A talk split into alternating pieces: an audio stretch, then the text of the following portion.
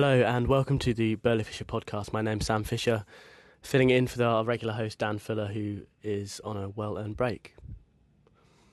This week, we're taking a break from our schedule of events from the Burley Fisher Festival, recorded earlier this year, to bring you a special event that was recorded at the bookshop. The event was to celebrate the release of a new anthology of poems called Poetry for the Many, published by OR Books and edited by Jeremy Corbyn and Len McCluskey. We were lucky enough to host Jeremy Corbyn and the Dame Margaret Busby for a conversation and selected readings in order to celebrate the release of this book. Also in presence was the writer Pauline Melville, who um, came along to help us to celebrate the life and pay tribute to the late and great Benjamin Zephaniah. We really hope that you enjoy these readings and that you have an excellent end to your year. And we'll see you early next year um, to continue the programme of events from the Burley Fisher Festival. Lots of love from us. So welcome. Um, I'll just give a quick introduction. Welcome to Burley Fisher Books. Um, we're here tonight for the launch of Poetry for the Many. Um, so please give a big round of applause for Margaret Busby and Jeremy Corbyn.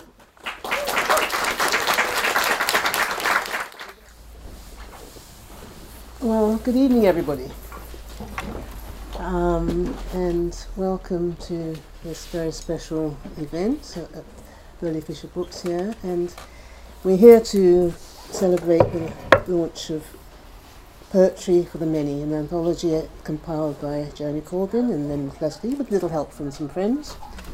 And I think we've agreed it would be fitting to start with a little tribute to Benjamin Zephaniah, who we all probably know um, has just died, and Pauline Melville here, who's a um, herself a writer, novelist, short story writer, and sometimes poet. Um, Bad poet. no such thing. Pauline was a good friend of Benjamin's, and uh, so she's joined us. Yes. you, you've I'll, I'll carry on. yeah, carry on. Yes. Um, I've known Benjamin and his family for, well, since Benjamin started really uh, uh, as a poet. And um, his sister rang me this morning and said he died at half past two. So he hasn't even been dead um, 24 hours. But I think he's, I've been bombarded with messages and people asking, sort of saying how great they thought he was. I mean, from all over the world, from South Africa, from Canada, from Jamaica, um, uh, and obviously lots from England, from Birmingham, and so forth. So, just to keep his voice going, as I'm sure it will be going worldwide, um, but it's a, it's a good event to start this. And he was, oh, he, wa- he was a Corbynista. He was a great guy. And um, I have to say that when I told his sister that I was going to be here and I was going to try and read one of his poems, one or two of his poems, she said, Oh, he spoke such a lot about Jeremy Corbyn, that's fantastic. Let me know how it goes. So there was a late tribute from Benjamin to Jeremy. Um, but what I did was. Um, um, was I found some very, very early, some of the, his earliest work. And this is, I think, the, probably the first book that he wrote called Pen Rhythm. And, and I looked in the beginning, he'd written a, a, a dedication to me, and he said, um, in very Rasta terms, to the I, Pauline, from the I, Professor Benjamin Zephaniah in Dub. And the strange thing was that I know that when he wrote that, he never would have dreamt in a million years that he would actually become a professor at Brunel University. So, anyway, I'm just going to read you the back. What's wonderful about his poetry is it burst out of the schoolroom. Um, maybe a bit like um, Robbie Burns, or you know, it was really a poem that he wanted to get out, poetry that he wanted to get out of academia. Um, and this is one, a very, very early one. You should really see it because it's got lots of capital letters and small case letters and things. just read it. And it's according to, I, excuse the accent, I'm actually from Guyana and we don't have the same Jamaican accent. Um, so I can't really do Benjamin's Jamaican Brummie accent. According to my mood, I have poetic license. I write the way I want. I drop my full stops where I like. My capital letters go where I like. I order from my pen. I verse the way I like. I do my spelling right according to my mood. I have poetic license. I put my commas where I like. My commas, too, where I like. My brackets, where, where I write. I repeat when I like. I can't go wrong. I look and I see it's right. I repeat when I like. I have poetic license. Don't question me. um, that's one. And then I just found another. God, I found a postcard from him that um, was when Yugoslavia was still Yugoslavia, whenever that was. Um, it was in, in a book. I just thought I'd read this uh, because it's got his humour and his satire and his shrewdness. Uh, and it's a very early poem, and it's called The Day That I Met Lady Di. The day that I met Lady Di. Now let me think, because I was high. oh, yes, now I remember well. Could never forget that Brixton smell. The day that I met Lady Di. Some bird must have shit in my eye. No bright colours she wore, just red. And she was burning with a dread. In Brixton town, there was she. To my surprise, she turned to me and said, I'm really Millicent, and so pleased to meet you, Eddie Grant. I told her, Eddie Grant's not me. She said, Sorry, Lenny Henry. it's because you impersonate so well, and there's lots of you. How can I tell? The day that I met Lady Di, she said, I really like reggae. She start wine up and move her rump then she did what she called the water pump. The day that I met Lady Di, not a bird was in the sky. All of them were on her hat, looking for dead worms and rats. Now Lady Di, she did like a dub, and she come to down to our youth club. And I must say I was fooled, because really she so good at pool. Mm-hmm. She said, I don't like gambling, but she don't lose, she always win. In the money game, she broke the rest, more profit for the royal chest. And there she stood with a young black brother, and this white man shouts, You're a black man lover.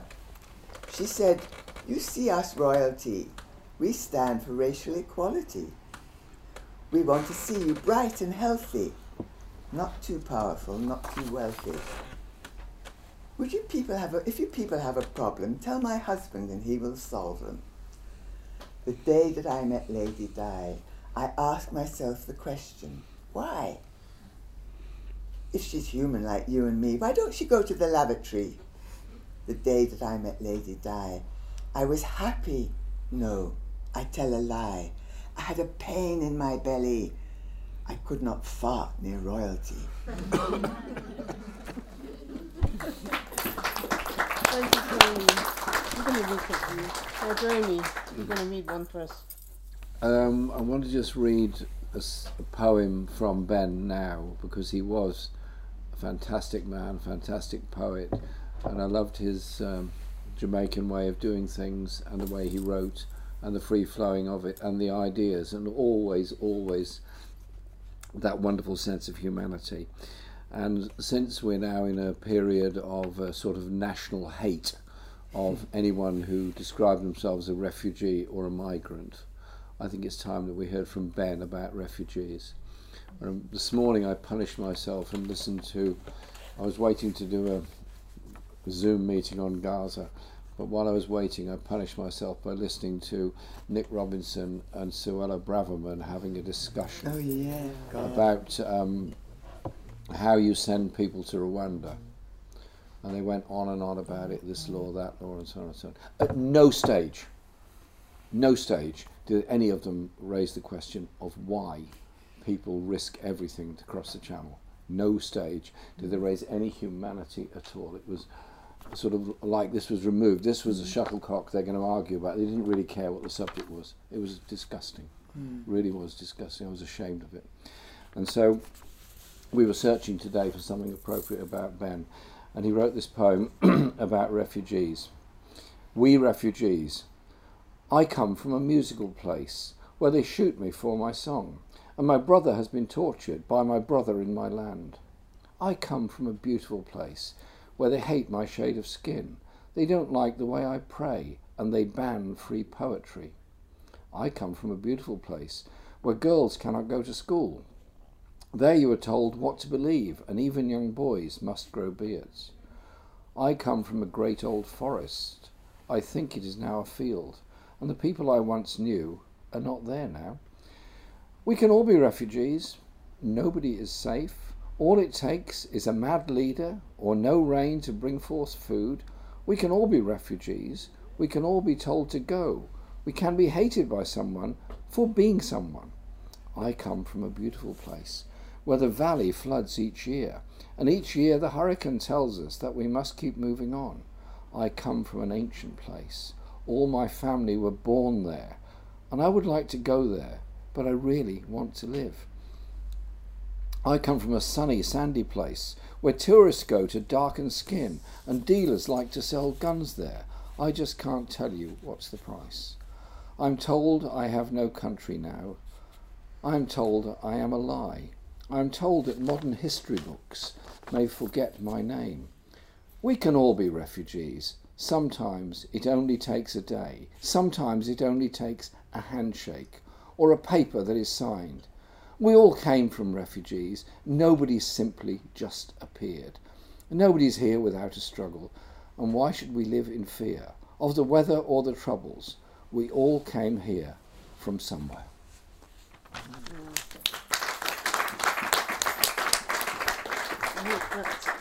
Gives us some idea of the power of poetry. In fact, maybe I'll read a, a word or two from uh, the foreword by Melissa Benn to Poetry for the Many. Okay.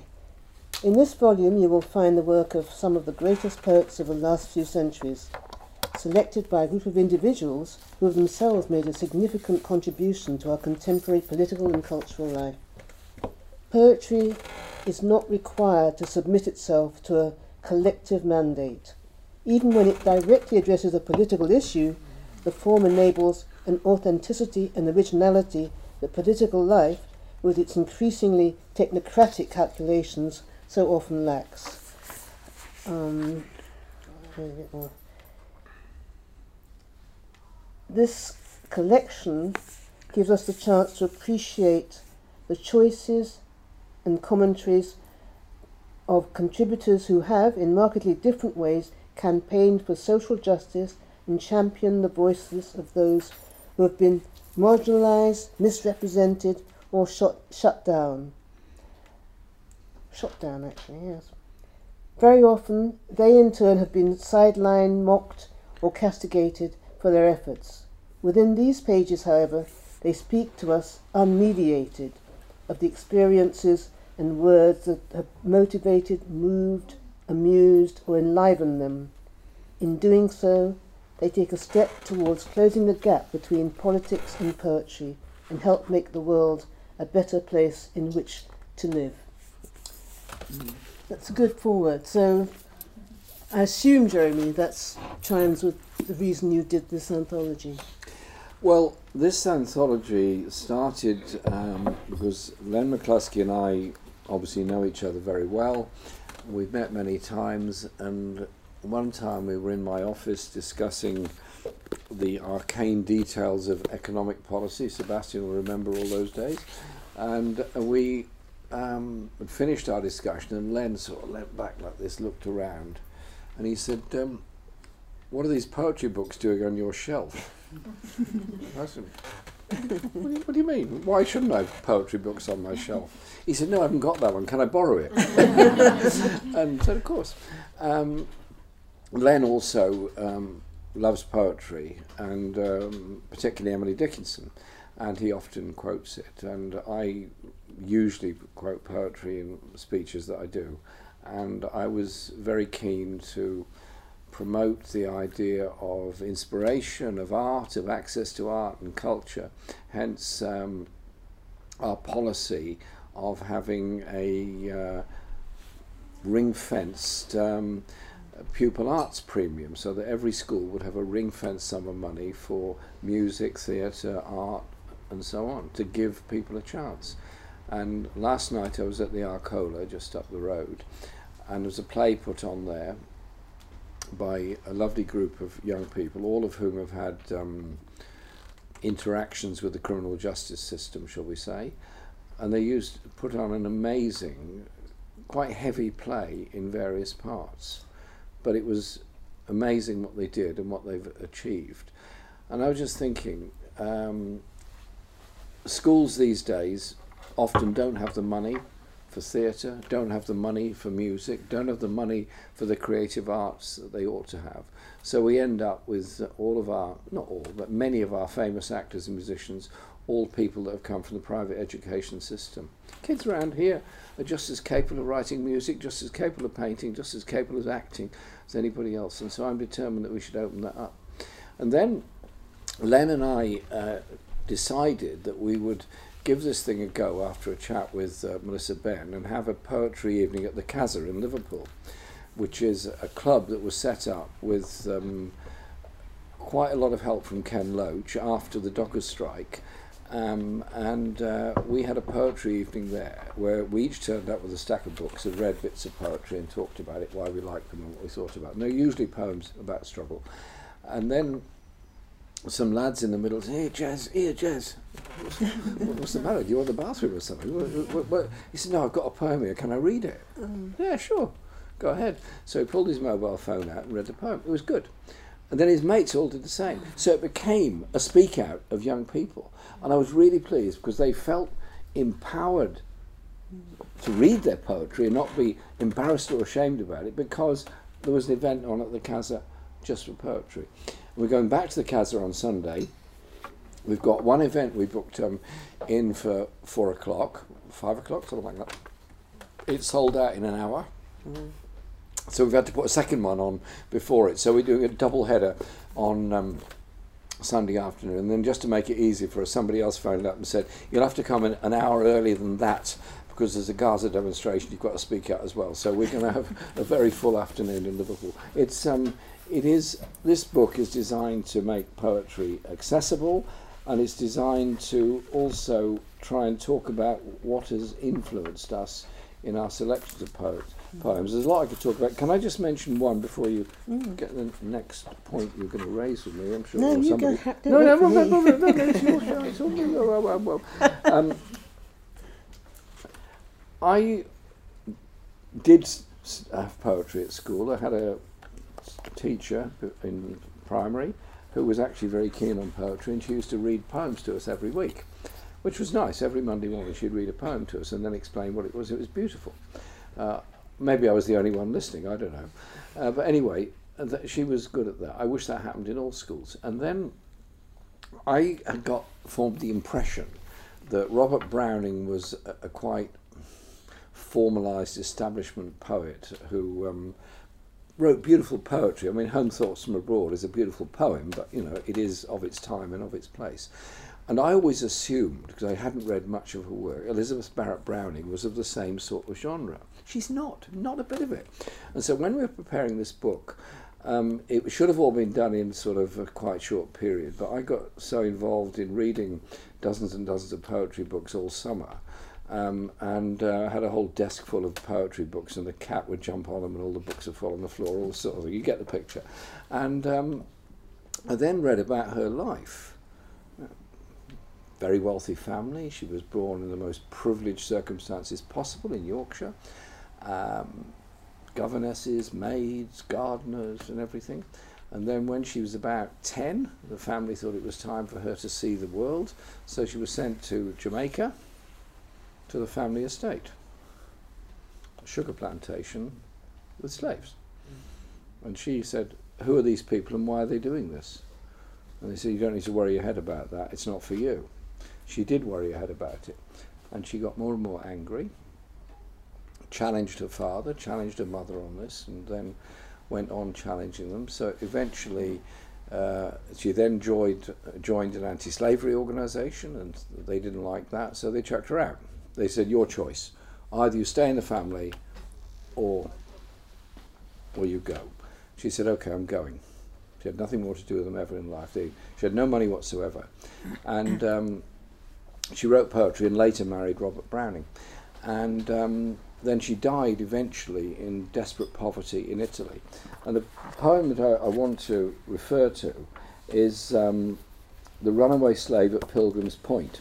And the whole object of the poem is, it's uh, page 92 um, onwards, is of um, what happened uh, when slaves were captured in Guinea, as it was then called, herded onto slave ships and died in their tens of thousands on the ship if they didn't die in the cotton fields or the sugar plantations later on. And um, I think this poem is a very powerful one. I'll just read a couple of verses of it. It starts with I stand on the mark beside the shore of the first white pilgrim's bended knee, where exile turned to ancestor and God was thanked for liberty. I've run through the night, my skin is as dark. I bend my knee down on this mark. I look on the sky and the sea. O pilgrim souls, I speak to you. I see you come out proud and slow, from the land of the spirits, pale as dew, and round me and round me ye go.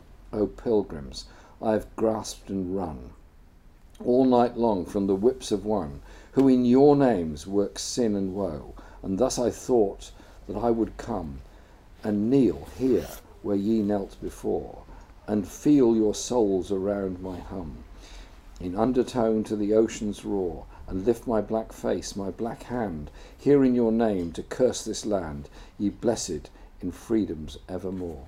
And it is incredibly strong and powerful. It's quite a long poem, and uh, there was some discussion with the publishers about having the length of the poem in the book, and I said, well, it either all goes in or nothing goes in. And so we have the whole of the poem in the book. It's, it does take up quite a lot of pages, eight, eight pages in fact. And the last uh, short verse is I fall, I swoon, I look at the sky, the clouds are breaking on my brain. I'm floated along as if I should die of liberty's exquisite pain. In the name of the white child waiting for me, in the death dark where we may kiss, kiss and agree. White men, I leave you all curse free in my broken heart's disdain. That's the last lines. Of it. Very, very powerful poem. And so the book is designed to uh, excite people, I hope, inspire, because there's some many inspirational poems in there. And I want to produce another poem, book, um, next year, poetry from the many, because I get sent a lot of poetry, um, a great deal of poetry, um, which I think deserves to be published if we can get that done. Who sends you the poems? People who know you're interested in poetry. Well, just people, you know. I mean, I don't know them most of them. Yeah. Sort of, No, I didn't know you were interested in They poetry. said- I'm thrilled Did- to bits. Dear Jeremy, would you like to read my poem? I've enclosed it for you. Which is nice. Yeah, that's great. I mean, one, one of the great things, I mean, as you've illustrated with that poem, is there's a lot of history mm. around the selections you've made, and not only general history but personal history. Because I, you know, for example, you refer to the fact that you spent early teaching years in Jamaica. Yeah. So all of that just makes sort of amplifies the, to, for me the sort of the power of this anthology. And I was just wondering how difficult was it to choose the poems? Oh, very, I- very. Yeah, I expect Very. so. Yeah. So when we agreed on the size of the book and that we would invite people to um, choose poems themselves, you know, yourself and uh, Maxine Peake and Michael Mm. Rosen and so on, and um, so we agreed that we'd choose 15 poems each. Uh, and Len is kind of a bit of a negotiator, really. So he rings up next day and says, 15's not enough, I want 18. I said, Len, you're not negotiating with um, an employer here. We're producing a book. You know, he couldn't, he couldn't get over that. So, anyway, the number kept growing, and I said, okay, we'll stop at twenty each. And you think, okay, twenty poems, and I want to give a sort of global view. I want to talk about romantic poetry. I want to talk about environmental struggles. I want to talk about peace, historical poems, and so on it ends up being the hardest thing in the world to do Mm. because if you start to think of all the poems you might want to do and then you more and more poems appear more and more books appear and you've got a whole desk full of books and uh, what we're going to do and then you start researching before writing the short piece. And the hardest thing to write is a short piece about a poet because it's actually quite difficult you know. You write a long thing that's fine. A short thing is much much harder to do. And um, we then spent quite a lot of time choosing them and had various several meetings with Carrie Murphy who um, supervised the production and collection of it. And um, I know there are many many many great poets we've left out I know that and I feel very embarrassed about that I'm very sorry and I apologise to all of It's them like Desert Island Discs, you can't hear everything. yeah that's true yeah, but why do we always hear the, always hear the same records and Desert Island discs uh, so it is there. It was hard, yes, but it was um, a wonderful opportunity to spend a bit of time uh, researching these poets, and I hope all of you really enjoy the book. And um, we've got a lot of events on around the country. We're, we were in Edinburgh last week for the Edinburgh Poetry Festival. Uh, absolutely packed out, standing room only event, and we um, read various poems there and took questions and so on and discussion. We've got the ones coming up in Liverpool. Got this. And I was in York last week doing one in a bookshop that was very small. Your bookshop seems absolutely huge compared to the bookshop I was in, in, in, York. So well done you. And it was. Um, I felt a bit guilty because there was a whole lot of people queuing outside in the snow waiting to be get their book signed. So I felt guilty for reading a poem and knowing these people are outside. Moral pressure. But what are you, what's your favourite poem in the book? Well, I'm still dipping into the book. I mean, I, I'm not starting at the beginning and reading. Should I do No, that? no, no, you shouldn't. You should just exactly. read Well, I whatever mean, comes to your mind. That's, Did that's you what do it's that with for. my anthology? You started at the beginning and read right through. No, you didn't. No, in yours, no, I've got it there and I read bits and pieces Exactly, of it. so You I mean, I, I- dip in and out, yeah, yeah, around um, I- I'm- It's I'm a great book. Dipping in and out stage. Buy her book. buy her book, buy his book. no, but it's it, there are so many, and, and I mean it's interesting to ask which ones you regret not including. Um, oh, that's hard. I wanted to include. There is one Shakespeare thing in there. I wanted to include m- more of that. Um, there's a lot I wanted to Mm. include. Hard to But you're doing another volume, so you can. Oh yeah. If anybody will publish it, we'll do more. Yeah, absolutely. Oh, what's yeah. wrong with? Yeah. Oh, I wanted to include some of Bertolt Brecht oh yes. because he's uh, such an amazing poet. He wrote in such complicated circumstances and times. Um, and so we ended up not being able to get one of those in. But there are a lot in there which I hope you'll really enjoy. We've also Mm. got some from poets who are not particularly well known. Hannah Lavery, a Scottish woman, wrote this. Um, I think it's funny and clever and very witty. It's a poem about Scotland. Scotland, I love you. Um, Scotland, F you. Scotland, F your flag. Scotland, I love you. And so on. And she sort of loves Scotland, hates excessive nationalism, but loves national identity. It's all quite complicated. And so um, I went back to Edinburgh for the um, uh, festival and book fair this year. And so I met up with uh, with her, with Hannah. Um, we had um, well, we tried to have lunch together, but there wasn't much food to eat, so we just had a sandwich. But we, we chatted for about two hours about her ideas and her poetry. Absolutely wonderful woman, and um, her her idea is to give people inspiration to think about their circumstances, think about their lives and then try and develop other ideas from it. So it's uh, Scotland, You're No Mind. Yeah, What, what number or page is that's page 112. Page 112. Have a look at that because you've all got books. Hannah Lavery, Scotland. But there, there are so many great. In fact, there are some people I've published, like Adrian Mitchell and Andrew Sorkin. Well, we should just, before we take questions, we should just mention um, Adrian Mitchell's poem. Uh, his hands were gentle, his hands were strong. It's about Victor Jara, who was um, murdered in the stadium in um, 1973 in Santiago. And before they murdered him, they broke his hand so he couldn't play the guitar. And um, the book is about um, Victor. His widow, Joan Jara, after the coup, managed to escape and came to live in North London. She lived in um, my constituency for many years. And then she went back to Chile, and I've never forgotten. Uh, she'd been back in Chile a couple of years before Pinochet finally stopped being president. I'm not saying he lost all his power, but he stopped being president. And I went to Chile that year for what was called the Cambio de Mando.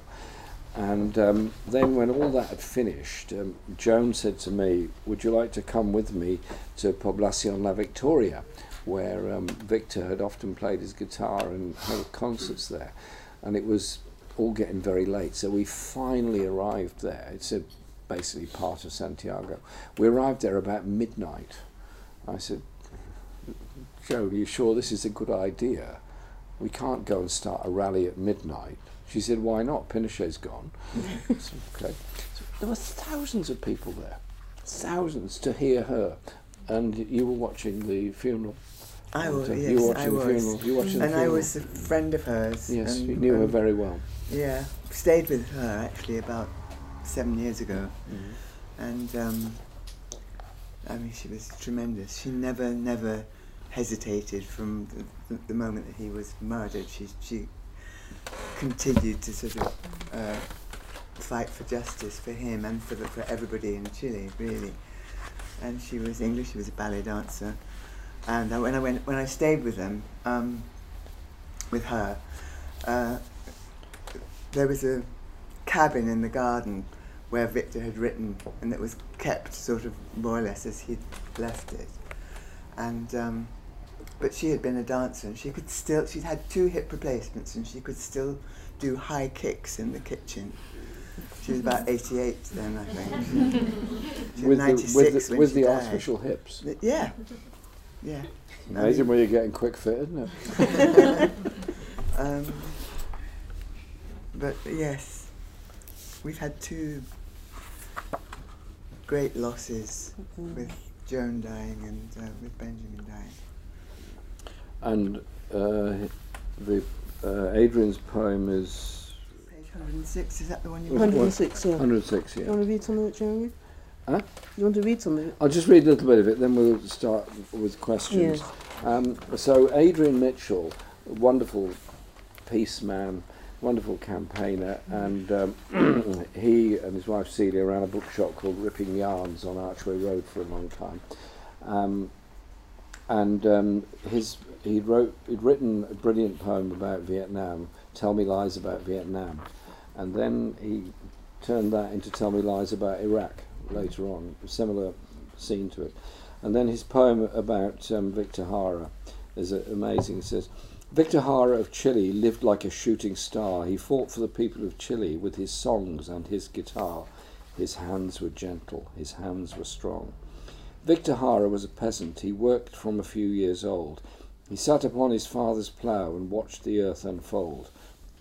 His hands were gentle, his hands were strong. Now, when the neighbours had a wedding or one of their children died, his mother sang all night for them, with Victor by her side. His hands were gentle, his hands were strong. He grew up to be a fighter against the people's wrongs. He listened to their grief and joy and turned them into songs. His hands were gentle, his hands were song, strong. He sang about the copper miners and those who worked the land. He sang about the factory workers and they knew he was their man. His hands were gentle, his hands were strong. He campaigned for Allende, working night and day. He sang, Take hold of your brother's hand, you know the future begins today. His hands were gentle, his hands were strong. Then the generals seized Chile. They arrested Victor then. They caged him in a stadium with 5,000 frightened men. His hands were gentle, his hands were strong. Victor stood in the stadium. His voice was brave and strong, and he sang for his fellow prisoners till the guards cut short his song. His hands were gentle, his hands were strong. They broke the bones in both hands, they beat him on the head, they tore him with electric shocks, and then they shot him dead. His hands were gentle, his hands were strong. Yeah, can, uh, can I just say actually that when I was there, Joan took me to the stadium where he was murdered and which is now named after him. Huge, the, the football stadium, it's Yeah. the Victor Jara Stadium now. So that was good. Mm, no, so the, the, the anthology is full of powerful poems with historical context. It's really important for us all to remember. Well, enough from us. How about anybody else? Questions? Yeah, any questions? Questions or ideas or anything you want to say? Or favourite poems? Even if you've looked at the anthology yet. There you go, something. Um, I wonder if you'd talk a little bit about how you quoted the Shelley poem in, in your speeches and where that idea came from. Well, um, I really do like Shelley, and um, Shelley was a fascinating, irascible fellow who um, was involved in many things not far from here. Um, he, he married uh, Mary Shelley, his, his wife, who was the daughter of Mary Wollstonecraft, who lived on Newington Green for a while and opened the girls' school there, where, near where you are. And um, my mother was a great admirer of Shelley. Uh, she preferred Queen Mab, but I actually prefer the poem that I quote quite a lot, which is um, uh, The Mask of Anarchy, which is what he wrote in Italy uh, when he'd heard about the Peterloo massacre. And um, I wanted to include um, the whole of the Mask of Anarchy in this book.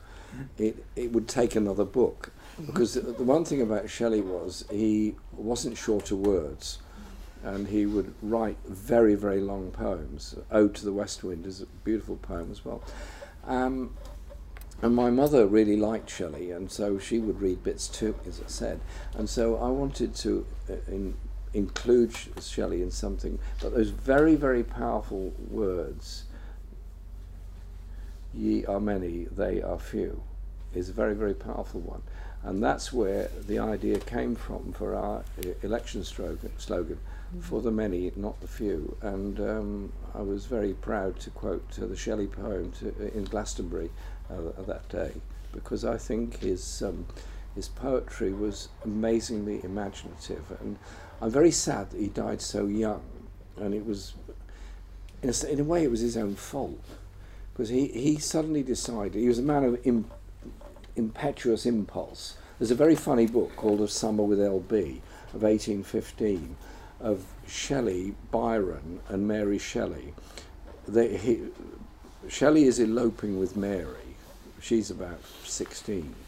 And William Godwin, her father, didn't approve of this and tried to chase after them but couldn't catch them. They got on a boat in Calais for, to Calais and went away. And then the three of them travelled all through Europe. Byron was the one with lots of money. And they ended up in near Geneva and rented this house where allegedly um, Byron was going to write poetry because he was spending money too fast and needed to sell some poetry. Um, Shelley wanted to write poetry, and Mary wanted to do whatever. Anyway, Byron and Shelley spent an awful lot of time um, exciting themselves with naughty substances um, and didn't make an awful lot of sense most of the time. And Mary got totally fed up with this pair of wastrels who were just sort of wasting their time away. So she disappeared and wrote Frankenstein at the same time. So they're in this house, and they must have been incredibly raucous. There must have been other people involved because even though they're across the lake from Geneva, the people of Geneva complained about the noise. and so um, I think uh, as a group of people, they were incredibly imaginative and quite brilliant. And uh, the other one is Lord Byron and his speech in the House of Lords in support of the people that smashed the machines in Nottingham when there were machines being brought in to weaving machines and so on, which were making a lot of very poor people unemployed. And he spoke in the House of Lords in support of them. And I managed to get the House of Lords records out to get that particular speech Oh, there. yes, is it And it's, it's amazing, amazing um, people. So I just think Shelley is just such a great figure. The best book on Shelley is actually Paul Foot's book, Red Shelley. Red Shelley is re- really, really good. Jeremy, just a little sideline. You mentioned Calais. Is this the point we say there's a poem in here by you called? Well, you've just said it. yeah, I was going to ask you more about it. So, uh, Yeah. Um, since we're into attacking um, migrants, I um, have been to Calais several times, and um, I feel unbelievably disgusted at the situation. In fact, I'm going to um, I'm going to France tomorrow for uh, some meetings. We're putting together and reports. I'm trying to do something to support people in Calais. Um, nobody willingly gets in a seaside dinghy and goes across the English Channel. Nobody willingly walks from Afghanistan to France. Nobody willingly walks from Iraq to wherever, or and so on and so on. They do it out of total desperation. And we should think about the wars we've been involved in. So I've been to Calais several times, and um, I just feel very angry every time I go there. I went when the jungle was there, which was the camp was called the jungle, was awful and quite brutal. It wasn't all nice there by any manner of means. It wasn't. It was quite horrible. There were gangs running the camp. It was pretty horrible. There were racist gangs attacking the people in the camp, and there were police raids. Next time I went to Calais, the camps had been closed, but the refugees were still there. And so um, I wrote this poem on the way back from it. And um, essentially, what the media have done is have us all believe that all the ills of this country are caused by a few thousand people over several years coming by leaky dinghies across the channel, many whom have died on the way and they are somewhere or other a great threat, threat to the whole country. And so I wrote this poem, it's in free form, and um, I won't read it all because again it is quite long. Cold, wet marshlands surround Calais in winter. Police take tents away from the homeless. The railway station is protected with razor wire. Motorways have walls on each side. Trees are cut down to create open land. Huge rocks prevent anyone leaving a road. There is fear in Calais. It stalks every official building. It seeps into the minds of the police. It pervades all thinking. It gives imagination to cold hearted people to confront the enemy. When they escape to the sea in flimsy boats at home that would be at home in a small lake, they have to be stopped, with bayonets puncturing them, clothing taken that would protect against the cold. The enemy comes on foot in lorries and buses with few clothes, no money, and no food, few friends, only memories of bombardment and war, of families in jail, of crops destroyed, of empty schools, of floods and drought, of bitter travelling in secret lorries, on mountain paths, in safe houses, of razor wire and cameras hidden in the trees. Volunteers in a big store, handing clothing and boots, backpacks and sleeping bags, gloves and socks, wood for fires, medicines too. Huge vats of cooking rice, aromatic curries, wholesome bread, fresh fruit, clean water in big vats for the thirsty, delivered around the town to enemy groups who change location every day, harassed by police, shunned and abused by those with a cold heart. Except for one place in the centre of town, with warmth and food and power, and for a few hours to be secure.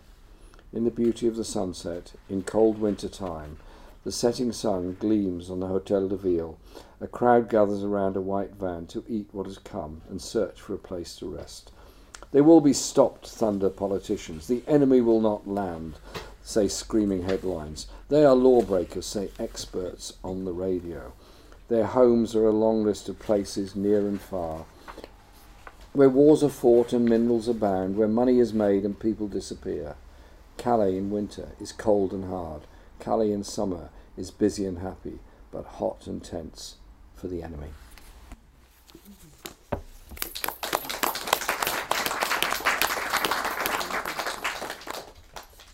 another question or two? Yeah. Uh, I, I, you mentioned the Romantics. I wonder if there are any, any other kind of like movements that were particularly inspiring to you uh, as you've kind of been reading alongside your political work. Like kind of any political, any po- poetical movements that kind of seem to be perhaps more contemporary ones that seem to be quite inspiring. Well, Len chose a whole series of love poetry in the middle of the book, Mm. uh, which um, shocked everybody. I, I mean, it's got a, a- it's got a beautiful selection Yeah. there. Um, what what page is it on? Can we just get it up? And so, uh, I I think poetry should be inspirational, should take Mm. you away from what you're doing and try and make you think a bit. But it can also be descriptive and it can be very powerful. I think judging poetry is difficult. And Mike Jennings, who wrote this poem in there called The Tree Council, is actually a um, either a lecturer or professor in poetry and lives in Aberdare. And uh, he's um, supposed to run this course one summer on how to write poetry. And he said, Well, I'm happy to teach you all this stuff if you want, but really I can't teach you anything because nobody can tell you how to write a poem. And by the way, there's no such thing as bad poetry, just write whatever comes into your head. I think some of the students felt a bit shortchanged. they were in for a whole long course. But the point he was trying to make was that poetry should be a, a free form, honest expression. Yes, you can write poem in rhyming couplets. Yes, you can make it rhyme. But translated poetry obviously doesn't rhyme. You write something in English to rhyme. If, you, if it's translated into Spanish or the other way around, it doesn't it doesn't rhyme. And so um, you have to bear that in mind and look for the thoughts. And I won't. I promise I won't read this one, but. Um, there is a lovely poem in there by Sor Juana Inés de la Cruz, who is um, a Mexican woman who was um, appallingly treated by the Roman Catholic Church. This is in colonial Mexico. And um, she wrote a lot of poetry. She wrote a lot of poetry about women's rights. And the poem in the book is called You Foolish Men. And it's very, very powerful in English, as, as probably even more powerful in Spanish, which Laura will confirm because she uh, obviously speaks Spanish. And um, we put that in. Sadly, most of Sor Juana's works were destroyed because they didn't like the idea of a woman being able to write poetry or explain uh, her views on life. And she wrote this incredible piece of poetry more than 100 years before uh, Mary Wollstonecraft wrote the treatise on the rights of women. So she was very, very far-sighted, very far-thinking woman. And um, she's at last been properly recognised in Mexico. Octavio Paz has done a lot of work on building up her image and poetry, and she's now appeared on banknotes and stamps and things, which is mm. nice to see. So I'm not sure she really wanted to be on a banknote, but it's a way of it's, it's, it's a way of re, it's a way of remembering her. So I uh, urge you to have a look at that one. And um, I think there are lots of her works hidden away somewhere. I'm I'd love to go trawling through the Vatican Library. I'm sure there's some in there somewhere because they picked up everything from colonial Spain. Great, book, great book, great. I don't- I don't Lara, do you want to say anything about Lara? S- about? Mm, you say already. No. So we've had another world is possible, Mm. uh, and you can capture things from William Blake, Tell Me Lies, etc. That travel. Can is it possible to capitalize on? You have many follower, followers, but right now we're getting very, you know, what the earth is going on, and what can we do? Is it possible to capture the creative imagination and galvanize it and speed it up so we get change? Yes, it is. It absolutely is. And um, the history of struggle everywhere is, yes, about arguments, it is about marches, it's demonstrations, it's all of those things, but it's also about the spoken word and music that goes with it. It's bread and roses. That absolutely has to be. And um, I have always believed that and spent a lot of time promoting those ideas. And we're doing all these events now around the country in this. We're also doing an awful lot of other events as well through the Peace and Justice Project and other things. The idea is that um, a lot of people became radicalized by austerity, radicalized by the fight back against austerity, and by the idea that you don't have to accept the economic norm, that working class living standards fall, that we have a greater sense of inequality in our society than ever before. It's not inevitable, it's been deliberately done. And where I get so angry is that um, the uh, current leadership of the Labour Party have just gone away from all that and ignored all that and said, well, okay, um, we can just be a. Um, Tories. Uh, uh, you said it. It can just present an economic alternative that isn't an alternative, that accepts wage cuts, wage freezes, public spending cuts, and privatisation of services. And so um, I think uh, young people writing poetry about their situation and their strength of feeling is great. Now, sometimes I find young people find it hard to express what they really want, but they feel quite angry about things and don't always say what they mean. I'm involved with um, Angel Shed Theatre in, in my borough, which um, we have a lot of young people in our in our theatre, and we produce a play every few months, and they all take part in it. Nobody is ever turned away. Anyone who turns up and wants to be in it is in it. Uh, so there's no auditions, anything like that, and they write their own their own plays. It's all written by the young people. Some of them are quite hard to understand at times, but all of them are sort of biting back against their sense of lowered self worth, overcrowding in housing, feeling unsafe, and wanting to uh, do something else in society. So I just think that um, providing that opportunity through creativity is so important. It's not it's music as well. It's um, um, well, rap is actually a form of poetry. rap is poetry, and so um, the next book I'd like to include rap poets in it and rap, and rap poetry because that is where poetry is developing. Also, I, you, if you read 18th and 19th century poetry, you'll notice it's always incredibly long, because they could get away with it then. You know, Shelley could write a hundred pages for one poem and think nothing of it. Um, these days, uh, you you you wouldn't get a publisher to even look at that. They'd only want, let's say, three pages tops, and that and that's it. And so it is a difference, and it's the technology that goes with it. It's the mm. mobile phone, it's the computer, and, and so on. And so let's encourage um, creativity in whatever form it comes. And um, I'm looking forward to all the events we've got planned on this, and there's plenty of them coming up. And in some of them, there's a lot of people coming up to read their own poetry, which is great. Yes, That's what it's about. We've got time for one more question, or are people bored already? yeah, we definitely, we definitely do one more.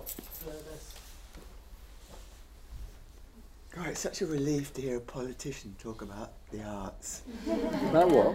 Just to, to, talk about the arts. Just to, I just mm. never heard a politician plays and poetry and talking about art and the arts and the importance and knowing about it. I mean, it's really great. The only one, other one I know is Mao Zedong. He's not with us anymore. No. yeah. Well, thank you. Thank you. It's a, it's also about supporting um, theatres and so on because we just it, it's mm. tragic mm. that um, Julie Hesmondhalgh, who's done a poem here, has put amazing work into trying to save the theatre in Oldham. It's oh, under yeah, threat. Yeah. I think she'll probably succeed because she kind of does. You know what I mean? She's very yeah. she's very determined. Her and Maxine are very determined people. But we shouldn't have to mount some massive campaign to save something that was built for all of us, mm. a theatre that was there for all of us. It is about having that. Mm. You know, so let's um, let's be proud of what we've got, not let it go, but get more of it. We're also doing in our project Music for the Many, which is about defending live music venues, mm-hmm. many of which are under threat. So we had a very good concert in uh, in the Leadmill in Sheffield, which is under threat at the present time. So it is about mobilising people, and that's what we do. That's what we all do. Do it together. And that's the point of it. That's, that's absolutely. absolutely.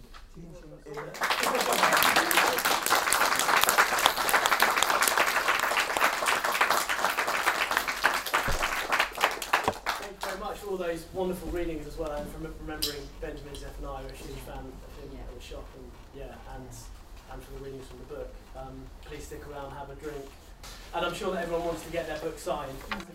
Yeah, please. Pleasure, And pleasure. I'm, right, I'm the closest. Yeah, you start with Pauline Start with me. and go left. All right. No, the left. No, left, that's that's left. my book. That's why